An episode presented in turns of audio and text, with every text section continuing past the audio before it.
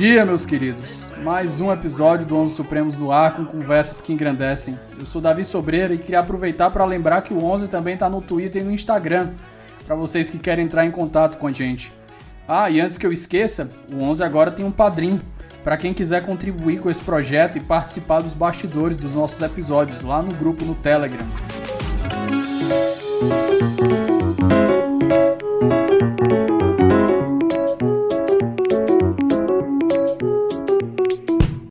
Meus queridos, bom dia mais uma vez. Eu estou aqui com um agora que já é veterano. O 11 agora está se enchendo de veteranos por aqui. Professor Felipe Augusto, um dos mestres aqui que me ajudou, que me inspirou a, a entrar no mundo acadêmico. Felipe, por favor, se reapresente para o nosso ouvinte. Bom dia, Davi. Bom dia a todo mundo aqui do Onze Supremos. É uma satisfação estar aqui de novo. Dessa vez eu só atrasei 25 minutos, da outra vez eu atrasei mais de um mês, né? Dessa vez eu só atrasei 25 minutos. Para quem não me conhece, é, meu nome é Felipe Augusto, eu sou defensor público federal. Além de defensor público federal, eu sou mestre em Direito é, pela UFRN, sob a orientação do professor Leonardo Martins. Sou doutor em Direito pela Universidade Federal do Ceará, sob, é, sob a orientação de um de um veterano aqui de 11 também, que é o professor Hugo de Brito Machado II, os dois, os dois orientadores que eu tive, professor Leonardo e, e professor Hugo, duas pessoas que são inspirações para mim, dois gênios na acepção da palavra, pessoas brilhantes. E além de é, defensor, mestre e doutor em direito, sou autor de algumas obras jurídicas também, entre uma delas, o Direitos Fundamentais sua Dimensão Objetiva, que acredito que a gente vai falar um pouco dele hoje pela pertinência que tem em relação à temática que a gente vai trabalhar.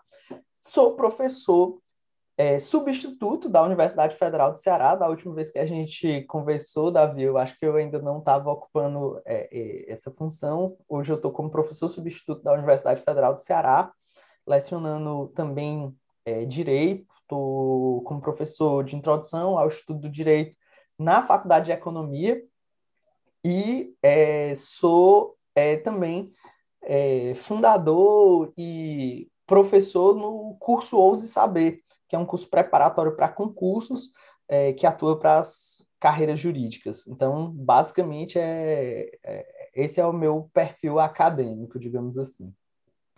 Perfeito. Pessoal, hoje, é, inclusive, foi um, uma sugestão do Felipe. Hoje a gente vai dar um pulo no velho continente, a gente vai sair das Américas aqui Vamos conversar lá sobre um caso do, do Tribunal Constitucional Federal Alemão, o caso de Eric Lüth, nunca sei a pronúncia em alemão, eu, eu me sub, sub eu, eu, reconheço minha insignificância e fico com o meu inglês. E a gente vai conversar sobre o caso Eric Lüth justamente para colocar ele como pano de fundo para essa nossa discussão sobre os direitos fundamentais em sua dimensão objetiva. Felipe, fique à vontade para a gente começar com um panorama histórico do que aconteceu. Perfeito, Davi. Assim, inicialmente, por que o caso Lute, né? Eu acho que é importante dizer isso. É, quando você me convidou para mais um episódio do 11 aqui, eu fiquei super feliz, porque admiro muito o trabalho, vejo que cada vez está mais o, o jogo tá ficando mais duro, né? O hardball aí tá ficando, tá ficando, tá engrossando aqui cada vez mais. É, você tem trazido nomes de peso e quando você me convida eu fico, fiquei muito orgulhoso porque realmente eu tenho visto seu empenho em trazer grandes nomes para cá. E aí quando você me propôs estar aqui novamente, eu, eu como eu acompanho o 11, sou, sou é, consumidor assíduo aqui do, do, desse produto cultural fabuloso, eu percebo que você trabalha muito a jurisprudência dos, da Suprema Corte Americana. E é, é sempre muito legal você fazer esse estudo a partir de casos paradigmáticos. é uma coisa que dá uma contextualização para o conhecimento que eu acho muito importante e que às vezes é subestimado aqui no Brasil como um sistema de civil law.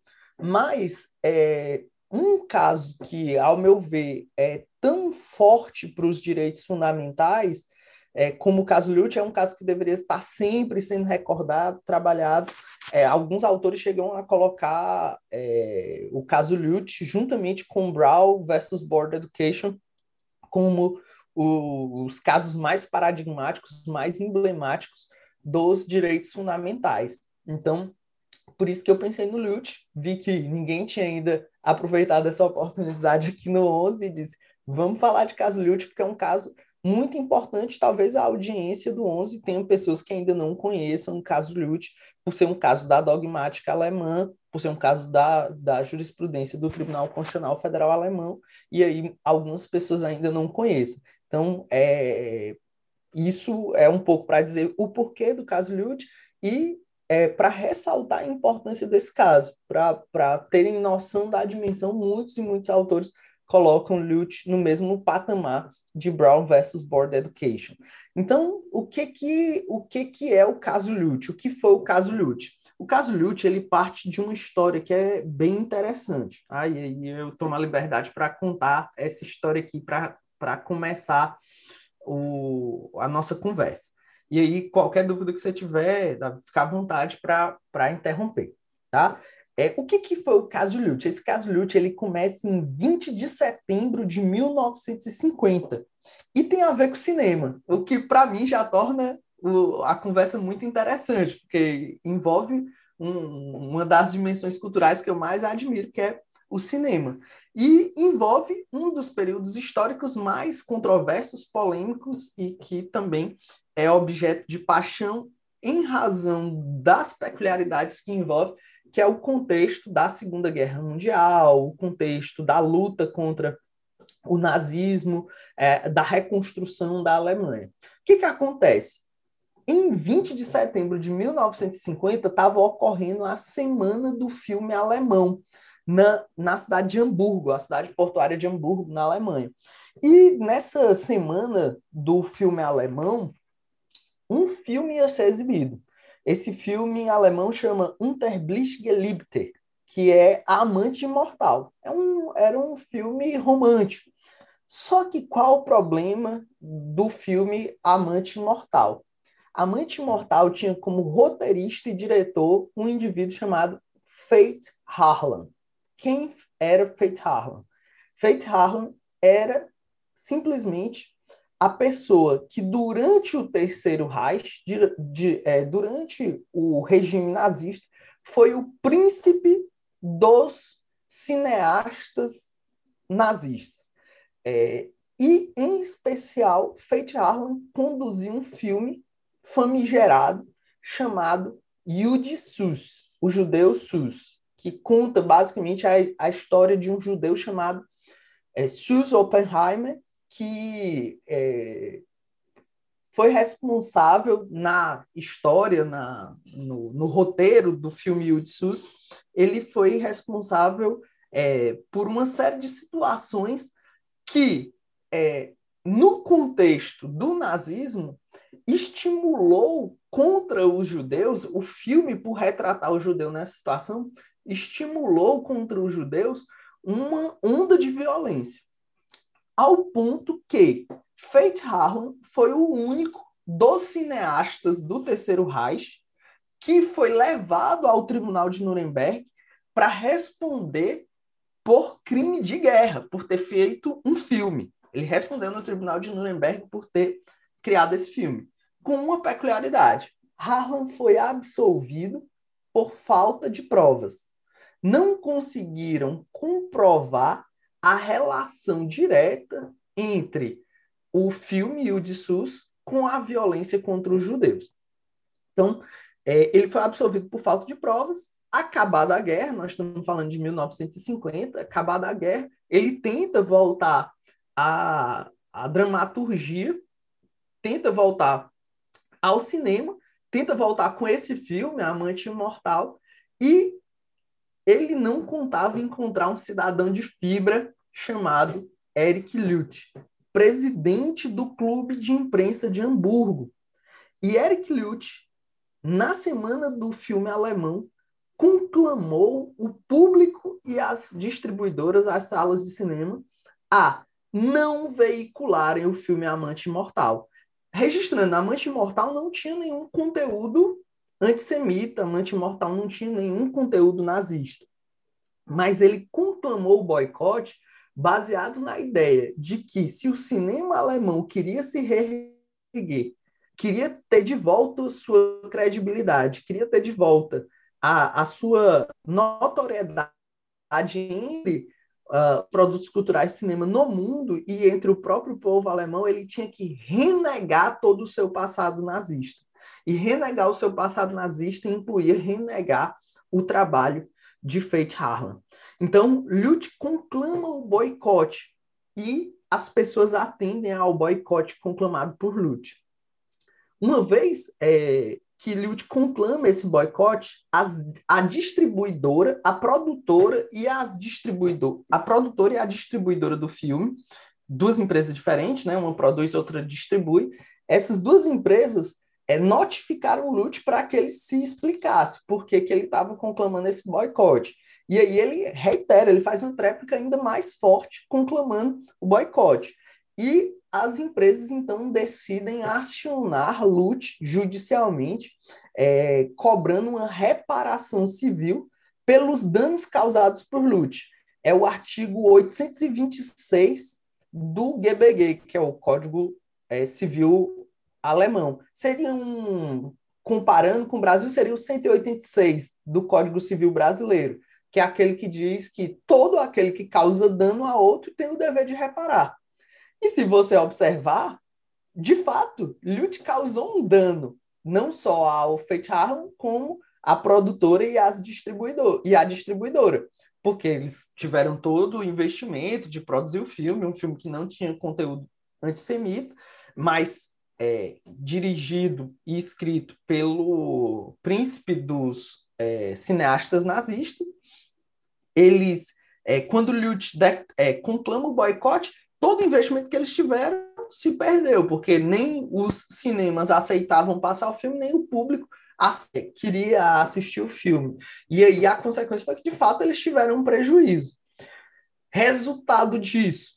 O resultado disso é que é, Lute foi condenado em primeira instância, entra com uma apelação para o tribunal, o equivalente ao TJ de Hamburgo, né, que é o Tribunal Superior de Hamburgo, é um tribunal de segunda instância, o tribunal mantém a decisão de primeiro grau, Lute perde de novo, e aí Lute entra com uma reclamação constitucional para o Tribunal Constitucional Federal Alemão. Né? Entra com essa reclamação, alegando que as decisões do juiz de primeira instância e do Tribunal Superior de Hamburgo são violadoras do seu direito de liberdade de expressão. E aí, finalmente, chega ao Tribunal Constitucional Federal Alemão. E aí a decisão do TCF, nesse caso, ela é paradigmática, histórica, é, é, porque o Tribunal Constitucional fixa algumas das premissas que vão definir todos os direitos fundamentais, toda a teoria dos direitos fundamentais durante a outra metade do século e até os dias de hoje. Né? Algumas premissas são é, totalmente inovadoras nessa decisão. É a primeira vez que o Tribunal Constitucional Federal Alemão fala na dimensão objetiva dos direitos fundamentais, falam que os direitos fundamentais não têm apenas a função defensiva que desde o século XVIII se falava, se começa a, a, a, falar de uma dimensão objetiva. E se a gente perceber, nós estamos falando de Lute de um lado e do outro lado, é, Harlan, a produtora, a distribuidora, ou seja, entes privados, entes particulares. Então, é a primeira vez que o TCF vai apreciar um caso de direitos fundamentais entre os particulares, fixando as bases para a aplicação dos direitos fundamentais entre os particulares. Mas, antes de entrar na, na questão da decisão do TCF, propriamente dito, eu queria falar um pouquinho mais sobre o filme, sobre o Yudi Sus, para que as pessoas possam entender por que que Harlan defendeu esse boicote? Por que que isso não foi apenas uma intriga de é, bastidores de cinema? O filme O Sus, ele, é, isso é, é até paradoxal na história do Yutsu. O Yutsu é, é, é, na verdade, um romance, que foi um romance best-seller, é, que foi escrito em 1925, escrito por um judeu. Isso é o que é o paradoxal na história. Ele foi escrito por um judeu, é o Leon Feuchtwanger, é um judeu de Munique, e ele já tinha sido adaptado para o teatro e para o cinema, ele já tinha tido produções. Só que o que, que acontece? Quem entra na história do Yudsus é o Goebbels, Joseph Goebbels, que todo mundo aí deve se recordar, era o ministro da propaganda nazista, um dos grandes nomes do Terceiro Reich, grandes nomes no sentido de é, nomes muito falados no Terceiro Reich, né? mas não é, em termos de respeitabilidade, pelo contrário, alguém que merece nosso total repúdio. Goebbels enxergou no filme o potencial antissemita. Ele enxergou naquela obra um potencial de transformar e de usar aquilo como um efeito manipulador para estimular o ódio contra os judeus. Então, foi um projeto pessoal de Goebbels é, realizar é, essa produção. E aí ele escalou o Fate Harlan para esse trabalho e Goebbels acompanhou pessoalmente as gravações do Yud Sus. A história do Yud Sus, ela se passa, na verdade, no século XVIII. É, a, o filme, obviamente, foi gravado no século XX, mas é uma história é, de época, uma obra de época, e se passa em 1700. Inclusive, começa... Felipe, pois não, o Goebbels, ele gostava desses projetos, assim como o Hitler gostava da arquitetura, o Goebbels, ele metia a mão mesmo, inclusive nós temos duas, duas recomendações que a gente pode deixar no final, mas tem o, o Hitler Circle of Evil, que é sobre as cabeças do nazismo no, no Netflix, que é o Heydrich, o Himmler, Hitler, Heydrich, Himmler, Goebbels, Göring, Bom. Ah, são seis a sete nomes que, que, que, que tem lá, que ele vai falar como eram as intrigas dele, mas ele vai falar que, inclusive, um, um, um ponto da vida do Goebbels que é tratado em outra série, em outro filme da, do próprio Netflix, que é quando uma das grandes atrizes ali, eu não sei se era da Alemanha ou era, ou era uma germânica da, da Áustria, ela acabou com a, com a vida dela quando ela se envolveu num romance com o Goebbels e o Hitler descobriu, e o Hitler era muito amigo da mulher do Goebbels. E quase estraçalhou ele, deu, deu um, um, um, vapo nele lá e ele teve que deixar a mulher de lado e acabou com a carreira dela por causa disso. Perfeito. Esse, esse, essa série documental, uma série documental Netflix é muito boa. Eu acho que eu assisti umas duas vezes também, porque é muito boa. Ela é, ela é muito didática e, e muito, assim, a, é muito bem, como o próprio nome diz, ela é muito bem documentada, mostra os documentos, mostra é, mostra bem aquela realidade daquele, daquele momento. Então, de fato, Goebbels, é, ele tratou isso como um projeto pessoal, colocou debaixo do braço e, e tocou junto. Inclusive, Davi, e eu quero, já que a gente sempre aqui nos faz esse, dá essas dicas, né, de, de recomendação bibliográfica, hoje a gente vai ter duas recomendações, não só bibliográficas, mas também é, cinematográficas. Por quê? O Yuji Sus, você encontra mais de uma versão dele, você encontra a versão original dele, a versão dirigida por Fate Harlan no YouTube, está disponível no YouTube, existem outros canais também, mas tem no YouTube. Mas para além do Yuji Sus original, que talvez as pessoas tenham mais dificuldade de acompanhar, até porque é, a, a, tem, tem uma das versões que está em, em alemão, mas é, tem uma outra indicação uh, cinematográfica que eu acho mais legal, que é o Yuji Sus, o, o, tem o mesmo nome, mas é um filme, salvo engano, de 2000 e 2000, nós estamos em 2021, é de 2010, mais ou menos, esse filme, que conta a história do Yuji Sus. Um, aí sim, já é um filme colorido, com bastante produção mais atual, que mostra toda essa relação de Goebbels com Fate Harlan e a ideia de usar aquele filme como uma forma de manipulação da sociedade. Esse filme aí é um filme alemão recente que essa daí é uma recomendação forte para todo mundo, para vocês entenderem é, a gravidade do, do, que nós estamos falando, né? Nós estamos falando que em 2010 as pessoas estavam fazendo um filme para mostrar os bastidores do Yud Sus, para mostrar como esse filme causou impacto naquele momento da Alemanha, aquela Alemanha é, do período nazista. Então, o que, que acontece?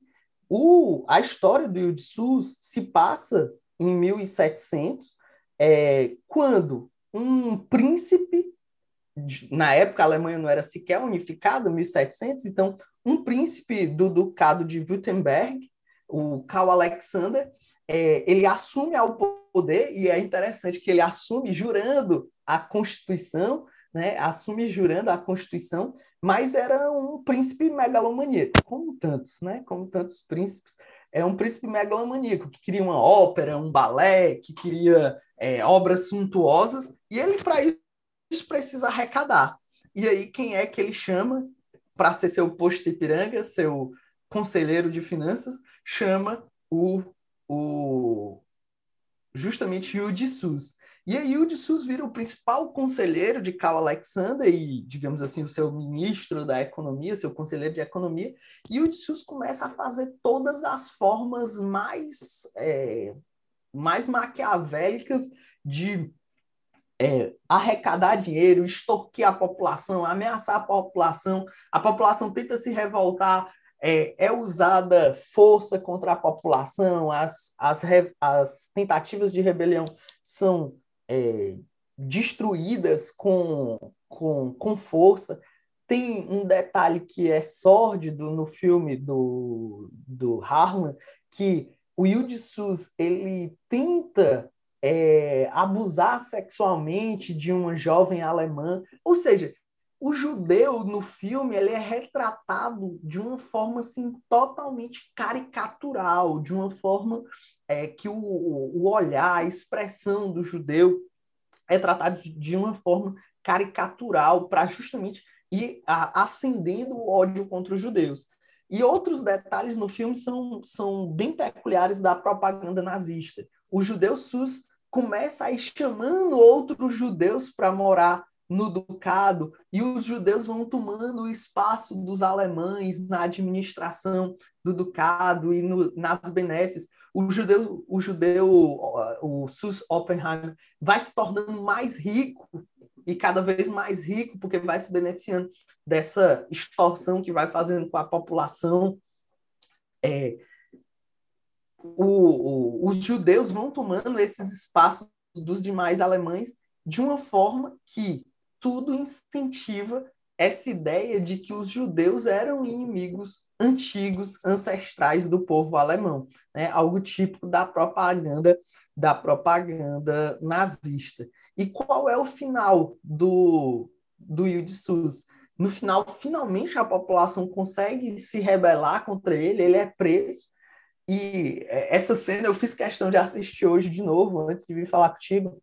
Colocam o SUS no final do filme numa, numa forca, numa guilhotina que tem em torno de uns 50 metros. E é interessante a gravação dessa cena, porque a, a câmera vai mostrando a escada que leva até o cadafalso e parece que não tem fim a cena, mostrando a escada. A câmera vai subindo, subindo, subindo, subindo, e parece que nunca vai chegar ao fim. Então, assim, tem detalhes sádicos no filme para mostrar a necessidade de não só é, tratar aquele povo como inimigo, mas de fato massacrar aquele povo. Tinha que ser assim uma destruição completa. Os demais judeus do ducado são expulsos do ducado, né? São é, expulsos, são realmente é, aniquilados enquanto povo que existia ali. E é assim que acaba a história do Yud Sus. É, existem registros históricos de que grupos e mais grupos de alemães, depois de assistirem os filmes, saíam direto do, da sala de cinema para ir agredir judeus, né? Ir para bairros judeus, é, ir para guetos, é, massacrar judeus. E não bastasse isso, o filme era de exibição obrigatória para a juventude hitlerista e para a SS. Era de exibição obrigatória para você ver o potencial de é, doutrinação e manipulação que esse filme possuía. Então, essa basicamente é a história do Sus e por que, que o Fate Harlan foi levado ao Tribunal de Nuremberg por produzir esse filme. Então, a gente tem essa absorção dele, absolvição dele, e com isso a gente começa a discutir direitos, direitos civis, né? Porque o boicote, a gente tem que colocar isso nos dias de hoje, é muito comum, mas naquele tempo, qualquer coisa que é dan que, é, que pode ser danosa, a gente vai levar para o judiciário. Então vamos discutir isso aqui se realmente pode. Mas nessa discussão aqui, eu lembrei de uma das, das suas aulas, Felipe, sobre o, o Bonavides. Eu acho que é um ponto que vai ficar um pouquinho mais para frente, quando a gente discutir o papel das cortes constitucionais e como isso pode causar uma erosão do direito, quando a gente tem esse dever de é, garantir, de entregar os direitos fundamentais, né? Porque a partir desse, dessa virada aí, como você bem lembrou na sua aula sobre nova hermenêutica, a gente tem a, que o Paulo Bonavides chama, a gente tem uma transição aí do, do núcleo da Constituição, que ele deixa de ser focado no, na separação de poderes e passa a ser focado na interpretação e efetivação dos direitos fundamentais. Eu acho que nesse ponto aqui, antes da gente discutir isso, para eu não colocar a carroça na frente dos bois, a gente pode começar a discutir a, as dimensões agora dos direitos fundamentais, né? Perfeito, perfeito. É, é, inclusive, isso que você acabou de falar, essa mudança de eixo do direito constitucional, ela é totalmente pertinente com a própria ideia trabalhada nessa, né, nessa decisão. Porque um ponto central vai ser justamente é, ver como os direitos fundamentais, eles não são simplesmente direitos, eles transcendem o papel de conferir uma prerrogativa, uma posição de alguém pedir alguma coisa, como eles passam a ser uma própria coluna vertebral de todo o Estado, se espraiando e modelando o Estado em todas as suas funções, que é essa dimensão que às vezes as pessoas não percebem. A dimensão objetiva dos direitos fundamentais, o próprio Alex fala isso no Teoria dos Direitos Fundamentais, quando ele vai falar de dimensão objetiva, tem um trecho interessante que ele fala que a dimensão objetiva ela é a responsável pela maior produção de conteúdos jurídicos novos na teoria dos direitos fundamentais. É da dimensão objetiva que vem a maioria dos conceitos jurídicos novos que a gente estuda na teoria dos direitos fundamentais contemporânea, justamente por essa remodelação que ela vai proporcionando em toda a estrutura do Estado. E isso vem desse caso, do caso Lute, porque é no caso Lute que é, a Corte Constitucional Alemã, o Tribunal Constitucional Federal Alemão, vai dizer pela primeira vez que os direitos fundamentais não têm apenas uma dimensão de resistência, ou seja, não tem apenas uma dimensão subjetiva. Só lembrando aí para a galera que eventualmente tenha esquecido ou tenha visto isso há tempo demais, o que é a dimensão subjetiva? É a dimensão clássica dos direitos fundamentais. Os direitos fundamentais surgem lá no século XVIII junto com as revoluções liberais, com as revoluções burguesas, a Revolução Americana, a Revolução Francesa, e o objetivo do direito constitucional naquele momento é limitar o poder do Estado, limitar o Estado absolutista que existia antes, acabar com o Estado absolutista que tinha antes, criando um Estado limitado, um Estado controlado. E uma das formas de limitar o Estado é justamente por meio dos direitos fundamentais, que colocam ali uma fronteira para onde o Estado não pode e onde o Estado não pode ultrapassar. Então, quando a Constituição veda ali a tortura, o Estado não pode torturar alguém, é um limite para o Estado. E aí a dimensão subjetiva é justamente a possibilidade que eu, enquanto indivíduo, enquanto cidadão, tenho de, quando o Estado desejar violar esse direito meu ou tentar violar esse direito meu, eu ter ferramentas para dizer não. Sobre a minha esfera de proteção individual, você não entra, porque existe um Estado de Direito aqui posto, existem limites até onde o Estado pode ir, você não pode violar o meu direito. Se alguém tenta é, me privar da minha liberdade, se qualquer juiz representando o Estado tenta me privar da minha liberdade de uma forma indevida, de uma forma que não está de acordo com o ordenamento, eu tenho uma garantia do habeas corpus, eu vou lá e peço esse habeas corpus para me defender desse tipo de situação. Então, isso é a dimensão subjetiva. Sou eu, indivíduo, você, indivíduo, qualquer ouvinte nosso aqui, enquanto indivíduo, podendo pleitear é, uma defesa frente a uma possível violação que o Estado esteja fazendo ou pretenda fazer sobre as nossas esferas de liberdade. Isso é a dimensão clássica, sempre existiu desde o século XVIII. Então, desde o século XVIII existe essa, essa dimensão subjetiva. E a partir de 1958, é o ano do caso Lute, 1958, perceba, a treta começa em 1950, né, que é o, o ano do, do, da, em que ocorreu a semana do cinema alemão. E aí o caso é finalmente decidido pelo TCF em 1958.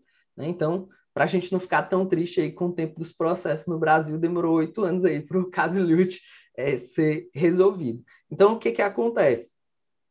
Em 1958, com a decisão do TCF, o TCF declara expressamente que há essa dimensão extra dos direitos fundamentais, uma dimensão que até então não era percebida. E essa dimensão surge com uma ideia de ordem objetiva dos valores. É até interessante, porque isso aqui introduz um tema que é de teoria do direito, que é o tema da ju é, jurisprudência dos valores. Né? É um momento em que a corte alemã ela se entrega à ideia de jurisprudência dos valores, lá defendida por Rudolf Smend, que foi muito criticado pelo Kelsen na época. Tem o livro do Smend, o Direito como Integra, o, o, Constituição e Direito Constitucional, ao qual em que ele defende a ideia de, de direitos fundamentais como integração, ao qual Kelsen responde com um, um livro chamado é, O Estado como Integração, que é eu, esse livro aí, para quem não conhece, é, é muito interessante, né? Esse, a controvérsia Smend, é, Smend Kelsen. As pessoas falam de muitas controvérsias que Kelsen teve ao longo da vida, né? Mas não falam muito dessa, Smend versus Kelsen.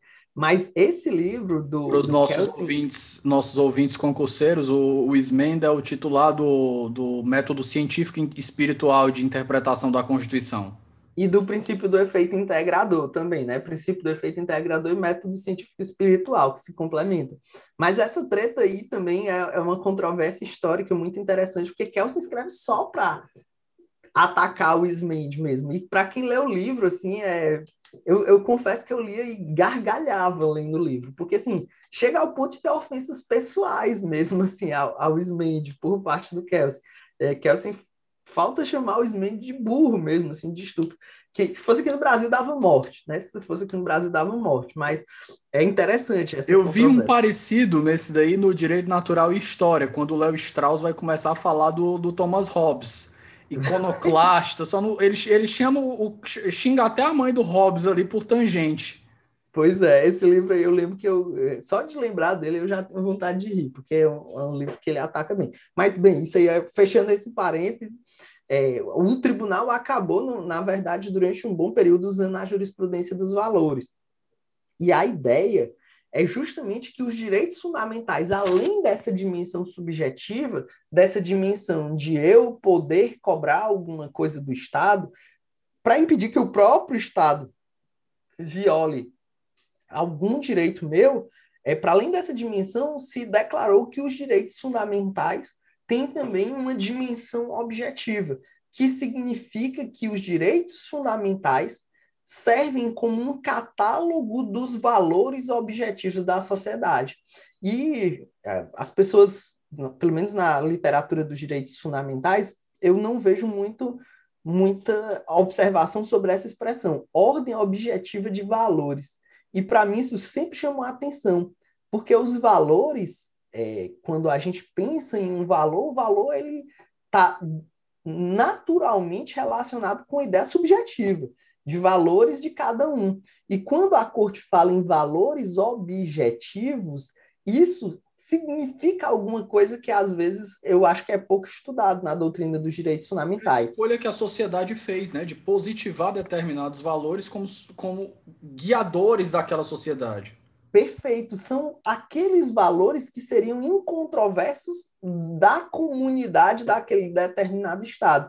Algo que realmente transcende o aspecto subjetivo, algo que está para além do é, é a minha opinião a respeito disso. Não, isso não é a sua opinião, isso é o que o constituinte, de uma forma geral, considerou que é o valor da sociedade. Sendo que isso é super polêmico, porque a gente vai chegar a, quando a gente chega na, na, na borda dessa discussão, a gente vai ter que pensar assim, mas quem é que diz o que é valor e o que não é? E aí entra a crítica de Habermas, por exemplo, a essa jurisprudência dos valores, Habermas sendo extremamente crítico dessa ideia de jurisprudência dos valores, porque diz que não cabe à jurisprudência dizer o que são os valores, mas sim ao legislativo. Então, quando a gente chega na borda dessa discussão, que no começo ela é, é, bem bacana, mas quando chega nos limites dela, a gente encontra alguns problemas epistemológicos. Então, é, nessa decisão, se consagram os direitos fundamentais como uma ordem objetiva de valores, como os valores que seriam incontroversos para é, toda a ordem social. E daí, meu amigo, vão desdobrar uma série de questões, né? Uh, alguns pontos que são diretamente tratados no caso Lute é justamente a questão de os direitos fundamentais serem uma ordem objetiva de valores, daí ser é, destacado a dimensão subjetiva e a dimensão objetiva dos direitos fundamentais, daí vem a eficácia horizontal dos direitos fundamentais, porque vai ter que se tratar dos direitos fundamentais na relação entre particulares, no caso específico, Lute versus é, a produtora e a distribuidora do filme. É, nós vamos falar de eficácia irradiante, que é diretamente tratada na, na decisão, é a ideia de Austraslundswirkung na, na jurisprudência do Tribunal Constitucional Federal Alemão, a própria ideia de constitucionalização do direito, nesse caso especificamente do direito civil, um ponto que é importantíssimo, que quase não é estudado no Brasil, que é o vínculo específico do judiciário aos direitos fundamentais, os limites jurídicos da liberdade de expressão, a aplicação da ponderação e a aplicação da tópica. São, no mínimo, assim, nove, nove desdobramentos muito importantes que estão previstos no caso Lute.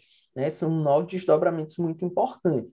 Então, é, com isso, se consagra a dimensão objetiva nesse primeiro momento, a dimensão objetiva sendo retratada como uma ordem objetiva de valores, eu digo nesse primeiro momento, porque depois vai haver uma reconstrução dogmática da dimensão objetiva, que faz com que ela até mesmo independa de uma ordem objetiva de valores.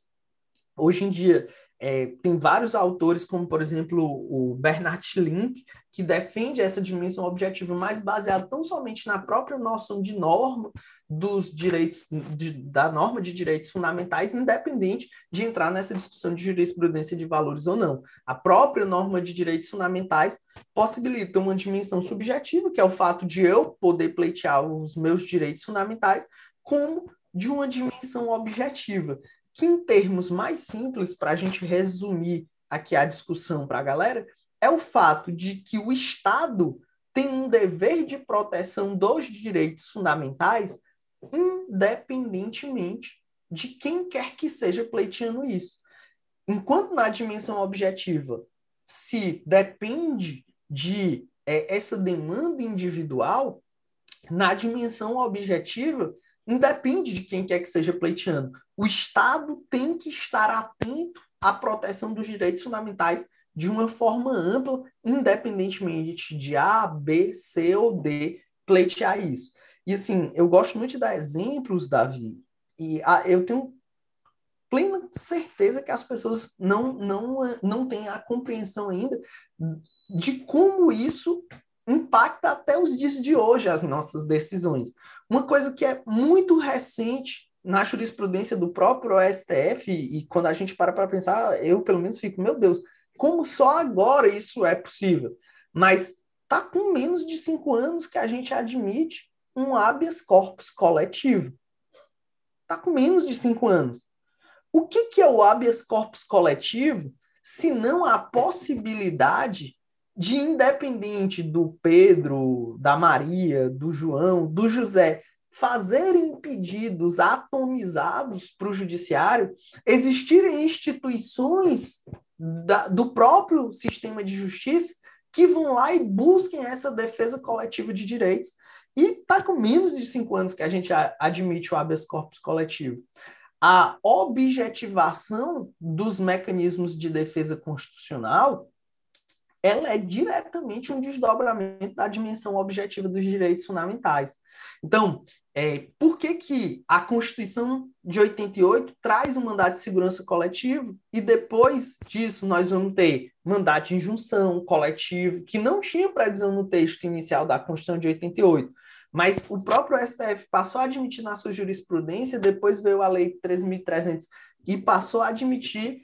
É, hoje nós falamos também do habeas corpus coletivo, que durante muito tempo não se admitiu como fundamento mais tosco possível, que era o Código de Processo Penal falava apenas na pessoa individualmente pleiteando, é, sendo que já se admitiu o mandato de injunção coletivo, por exemplo, é, sem que já se admitiu o mandato de injunção coletivo, sem que houvesse até mesmo a previsão legal e constitucional nesse sentido.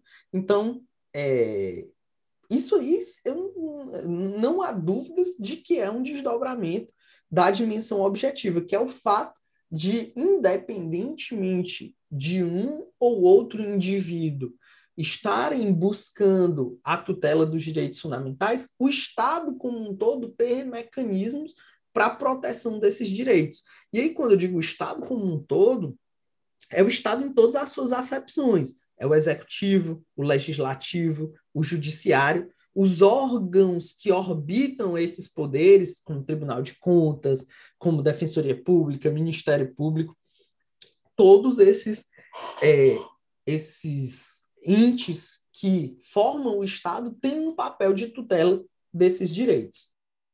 Felipe, é, um dos casos que a gente estava conversando antes da gente gravar aqui, eu te perguntar, seria ele também, essa decisão, um desdobramento disso?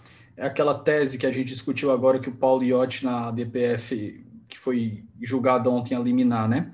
Que afastou a possibilidade do tribunal do júri usar como atenuante ou para absolvição, se eu não me engano, a tese de legítima defesa da honra, né? Do homem pega a mulher no, no, no ato de adultério, vai lá, dá quatro tiros na cara da mulher e não, eu estava defendendo minha honra. Detalhe, né? Isso o Jornal Nacional estava mostrando que acontecia aconteceu um caso até 1970, por exemplo. Isso famoso, né? Fora os que a gente pode não, não, não tem conhecimento desconhecido. Salvo engano, o caso Doc Street. Isso. A memória não me falha. Exatamente, perfeito. E eu fiquei assim, quando ele me contou, quando o Paulo Iotti me contou que entrou com essa DPF, eu fiquei, eu, é sério que isso ainda existe? A gente está tipo, já está tipo 2020 e, e, ainda é possível a gente matar uma, uma pessoa e alegar que a gente está defendendo a honra, dizer que é, é um negócio assim. Isso tem relação direta com o que a gente está falando. Por quê? Porque uma das coisas que está por trás da ideia de ordem objetiva de valores é a ideia de que existem determinadas coisas que a sociedade não pode aceitar. E, e falar isso na época que a gente vive é complexo, Davi, porque a gente vive, sem dúvida nenhuma, uma época que nós podemos chamar de pós-moderna. E uma das características da pós-modernidade é justamente a crítica da racionalidade, e junto com essa crítica da racionalidade, a gente traz a crítica às metanarrativas, às ideias gerais a respeito de como as coisas devem ser. Então, você dizer que alguma coisa não é possível é muito difícil nessa época que a gente vive, porque é praticamente tudo é possível, né? Porque a gente todo discurso é quase que defen quase todo discurso é defensável. Mas é, eu gosto de falar o seguinte, que é, é necessário em determinados momentos de tensão social, de, de casos críticos, que ah, os debates públicos tomem decisões a respeito dos assuntos. E tem determinadas coisas que uma sociedade não pode aceitar, não pode aceitar de forma nenhuma. É retrocesso civilizatório. E quem está falando isso aqui agora sou eu, mas obviamente que num debate público isso tem que ser debatido por toda a sociedade. O problema é que é, discutir isso democraticamente num cenário em que é, é existem meios é, de comunicação é, plurais, é, não, não tutelados, e nesse aspecto isso é muito bacana, de não serem tutelados, mas que permitem uma outra forma de manipulação, que é a manipulação algoritma, algorítmica, é complicado, porque a gente sabe que também existem formas de usar essas redes é, de comunicação que nós temos hoje para manipulação de massa, e aí o próprio processo entra em crise. Mas a ideia aqui é justamente que existem pontos que uma sociedade não pode aceitar. Tem pontos que não, não cabem dentro de um, de um discurso civilizatório. E um deles, por exemplo, é o discurso nazista, ou a ideia nazista. Não se pode aceitar. Não se pode aceitar dentro de um regime democrático a, a, a defesa pelo fim da própria democracia. São pontos que não são aceitáveis. Não se pode aceitar retirar a vida de uma pessoa com o discurso de que é, você está defendendo a sua própria honra. Que, que vida é essa que vale menos do que a honra de qualquer pessoa? Então, a gente chega num ponto de dizer como é que se define o limite do que uma sociedade aceita e do que uma sociedade não aceita. E aí é o ponto em que o direito encontra, necessita, carece da política. E aí a gente deixa de ter um discurso só jurídico e passa a ter um discurso um pouco mais político, né? É, um pouco mais porque o direito, em sua acepção geral, é político, né? Eu não sou, não sigo essas ideias utópicas de que o direito se distancia da política. É, e aí a gente passa para outro debate, que é um debate que, inclusive, foi tema não da dissertação, essa discussão hoje que a gente está tendo foi o tema da minha dissertação, mas o tema da minha tese de doutorado era justamente esse. Eu defendo a ideia de que existe uma macro e uma micro justiça. Uma macro justiça que é para os grandes temas que impactam a sociedade, temas que a gente poderia chamar de estruturais, né? Tá, tá, tá na moda falar em litígios estruturais. Os litígios estruturais, eles são exemplos de macrojustiça. E aí eu digo o seguinte: a microjustiça é essa justiça do dia a dia para decidir um contrato de adesão, para decidir uma, uma locação ou não, que não impacta a sociedade como um todo. Agora, dentro da macrojustiça, esses casos que impactam toda a sociedade, eu costumo dizer que na, quanto mais macrojustiça é, mais política a decisão é. Quanto mais microjustiça é, menos política a decisão é. Nada é só política, nada é só direito, mas existe uma ordem de inversão. Quanto mais estruturante é a decisão, mais política ela será, e é natural que ela seja. Quanto mais micro decisão ela seja, é, menos política ela vai ser. Então, a ideia de macro justiça e micro justiça é essa, e está dentro justamente da discussão de, do que uma sociedade aceita e do que uma sociedade não aceita.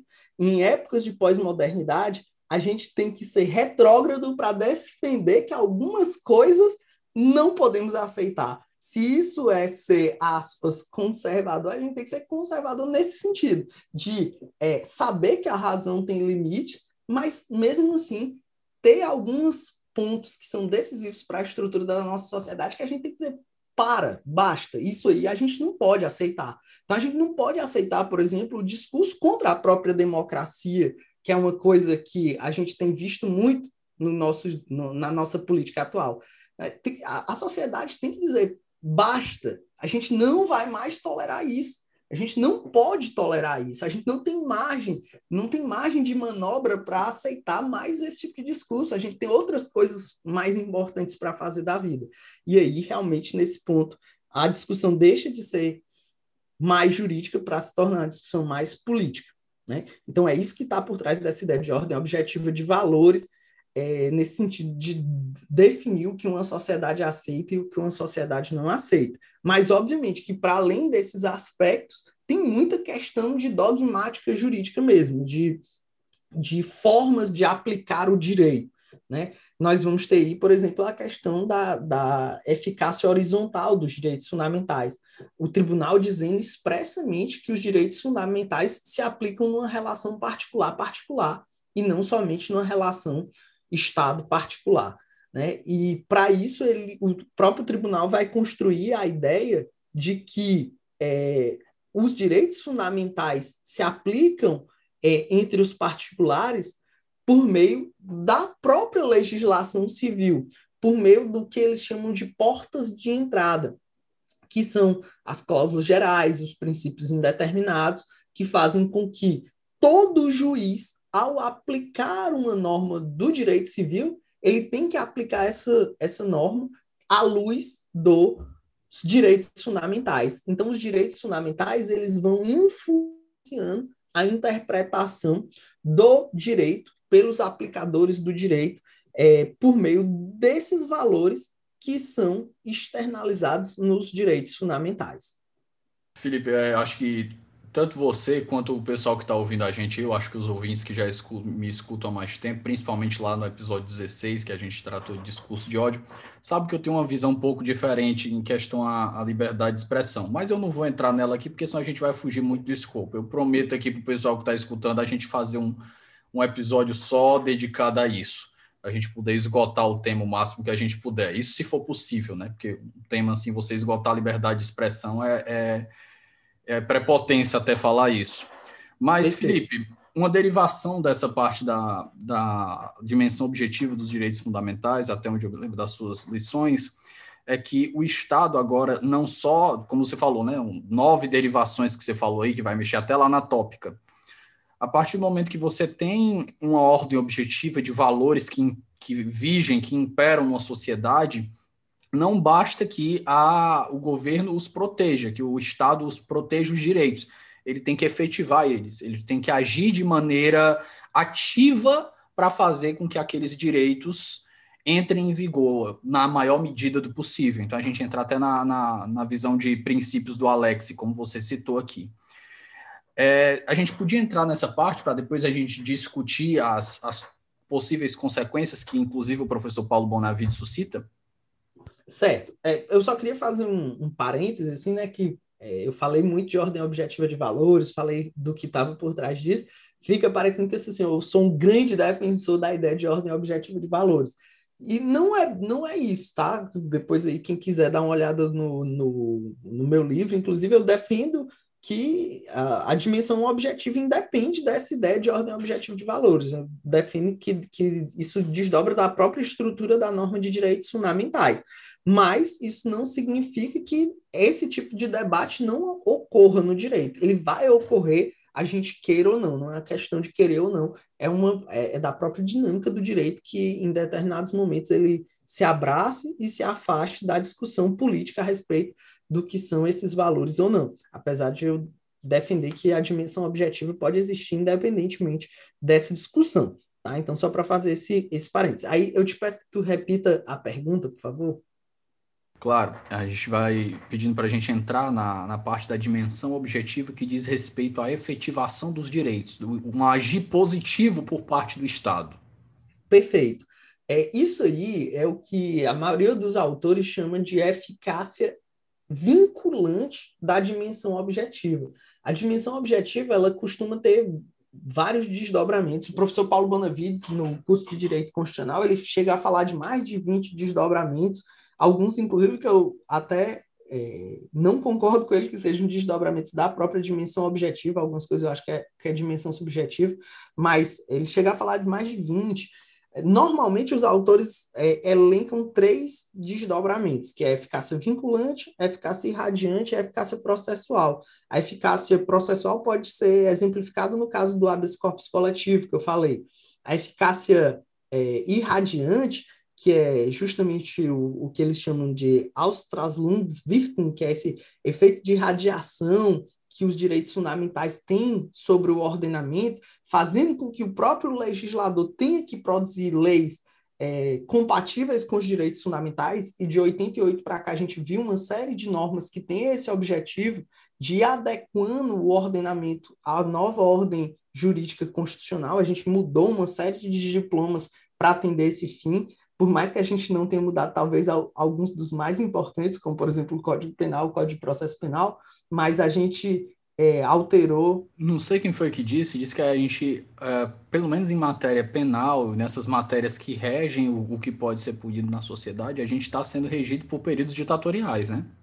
Exatamente. A gente até teve o, o, pacote anticrime que, ao contrário do que era o seu desejo inicial, acabou trazendo inovações bem interessantes para o sistema acusatório. Mas é, o, o, não houve uma reformulação geral, né? A gente foi fazendo emendas, né? O Código de Processo Civil a gente também vinha fazendo emendas até que finalmente deu certo sair um código novo, bem superior ao anterior. Mas então tinha remendos ao ponto de ter duas normas diametralmente opostas dentro do mesmo texto, né? É, mas é, voltando para falar das eficácias, tem essa eficácia irradiante, que é essa mudança do ordenamento que é promovido, o legislativo vinculado aos direitos fundamentais, e tem a eficácia vinculante, que é o fato de todas as funções do Estado estarem vinculadas aos direitos fundamentais. O executivo está vinculado aos direitos fundamentais, o legislativo está vinculado aos direitos fundamentais, por isso que existe uma eficácia irradiante. E o judiciário também está vinculado aos direitos fundamentais.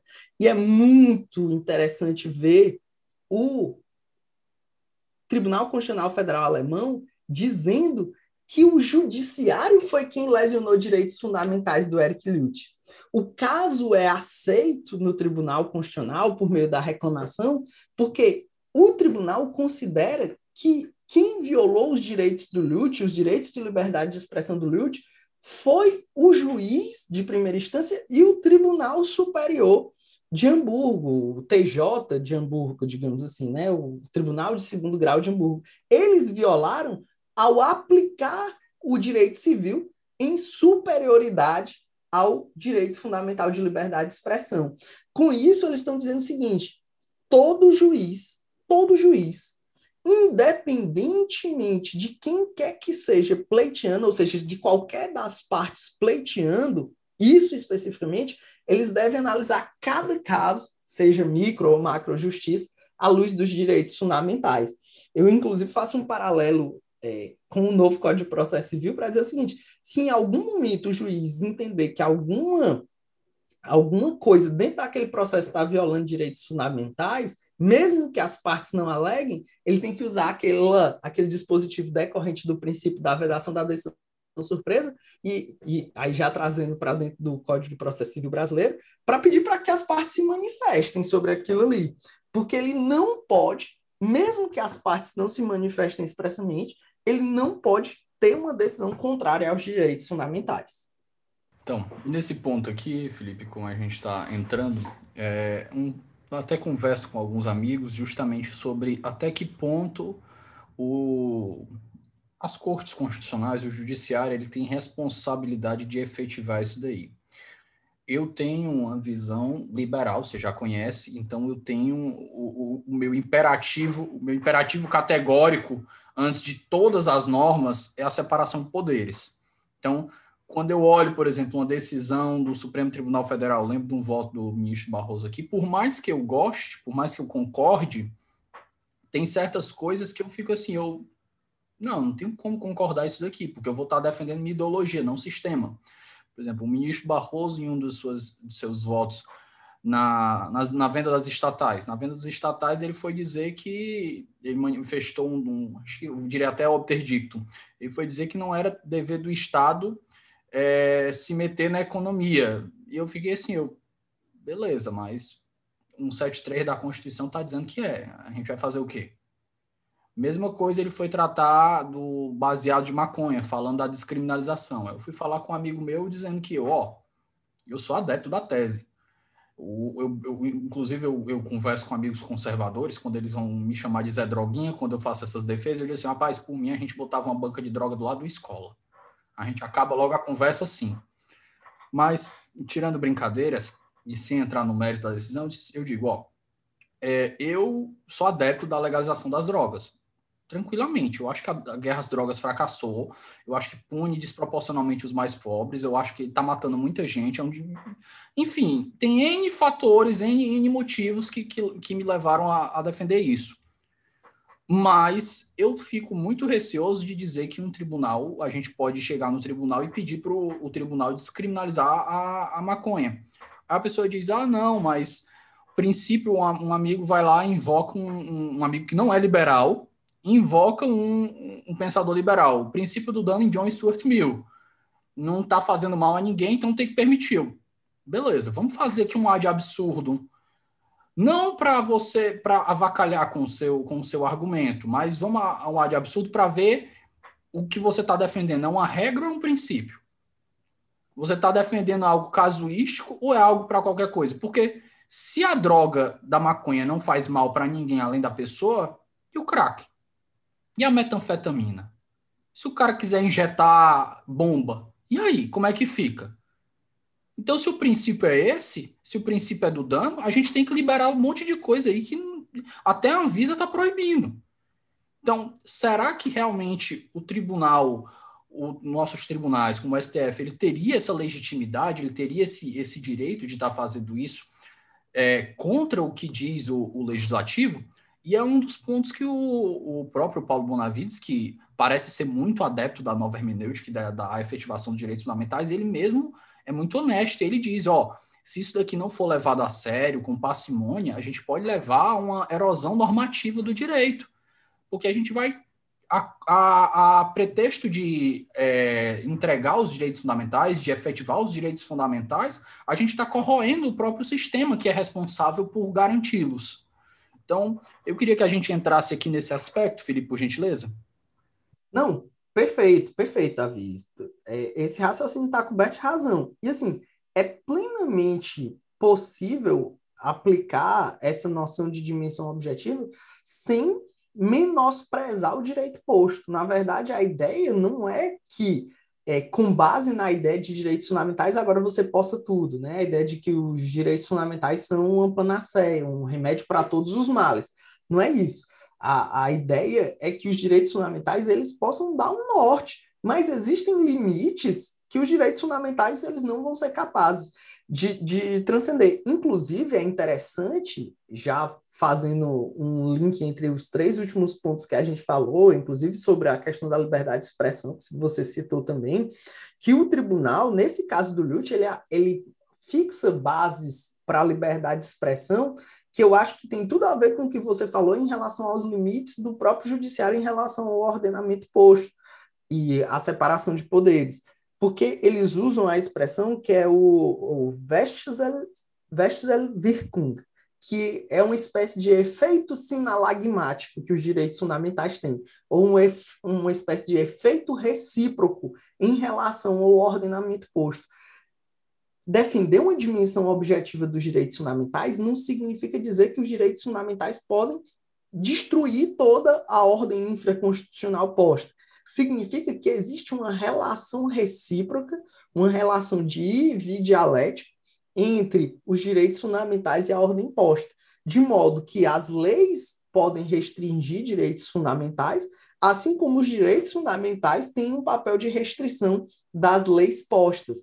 É, essa relação é sinalagmática porque ela é recíproca, é uma relação de ir e vir. Tanto a lei pode restringir direitos fundamentais dentro da sua dentro dos limites possíveis, né, sem aquela destruição do próprio direito, assim como o direito, os direitos fundamentais, eles vão gerar vetores de interpretação para o direito posto.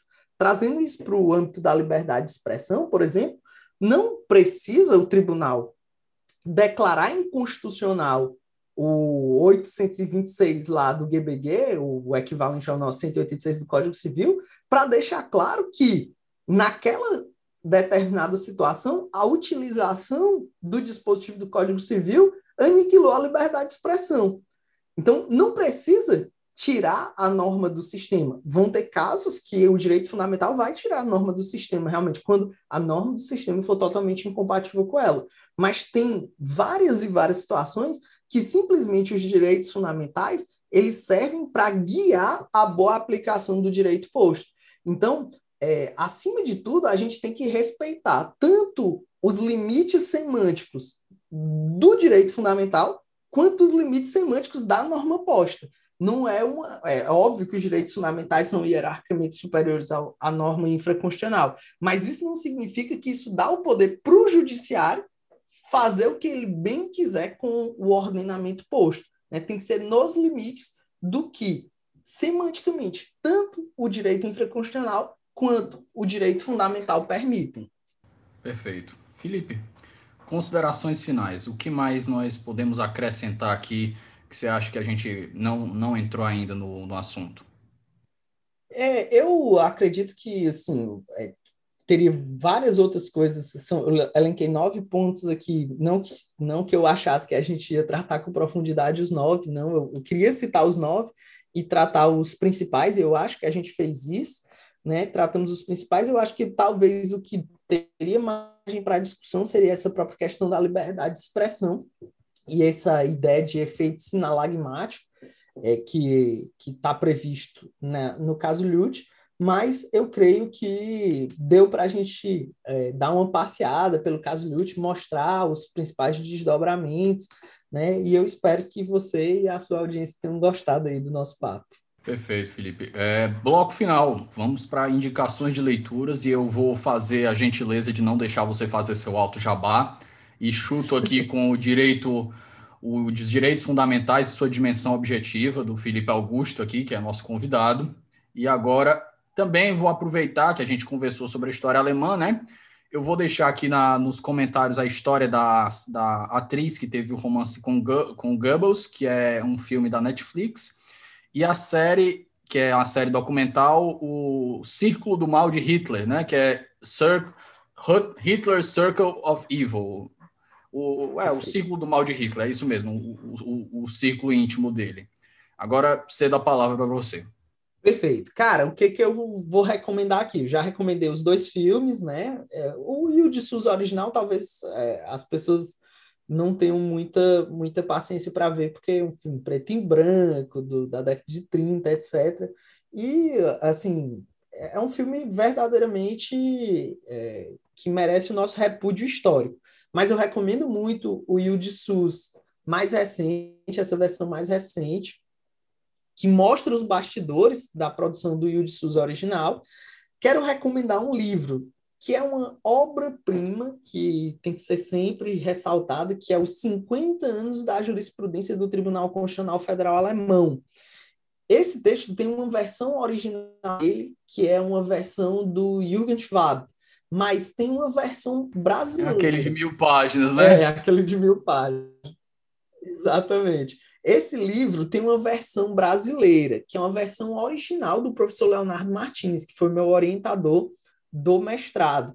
Esse livro ele traz os principais casos julgados pelo TCF, comentados pelo professor Leonardo Martins. O professor Leonardo Martins comenta eles e traz a íntegra dos julgados. Então, para quem não tem domínio da língua alemã, é, eu, por exemplo, não tenho domínio da língua alemã, eu estudo alemão, estudei alemão, já fiz vários anos de alemão, mas não tenho domínio. Eu consigo ler algumas coisas, mas ainda não consigo ler com fluidez. Então, assim, meu alemão é rudimentar, é só para sobreviver e conhecer algumas coisas dos autores alemães. Para quem tem essa dificuldade, assim como eu tenho, eu recomendo muito essa obra, obra brilhante e sem falar que as 100 primeiras páginas dela, é, é, ele ensina um pouco do processo constitucional alemão que vai facilitar o estudo da, da obra. E é, você quis me privar do Alt-Jabá, mas ainda assim vou fazer um Alt-Jabá, que é o seguinte, quem gostar de outros temas, além de direitos fundamentais, você indicou meu livro de direitos fundamentais, mas quem gostar de outros temas, como sociologia, filosofia do direito, que são temas do meu interesse também. Eu tenho um livro, um livro de sociologia jurídica pela editora Mizuno, e eu acho que semana que vem, ou no máximo até o final de março, no máximo estourando até o final de março, também pela Mizuno vai estar saindo meu livro de filosofia do direito. Então são duas indicações aí que podem se somar ao estudo de direitos fundamentais. Eu sempre gosto de fazer esse estudo concatenado entre a parte mais filosófica, sociológica, com a dogmática, né, para a gente não se perder nem tanto em um, nem tanto em outro, que acaba gerando alguns déficits na compreensão dos problemas. Então, basicamente, é isso aí que eu queria indicar para vocês, galera. Perfeito. Felipe, mais uma vez, muitíssimo obrigado. Acho que é, essa é a nossa segunda de outras conversas que ainda virão. Eu espero que esse projeto ainda perdure aqui.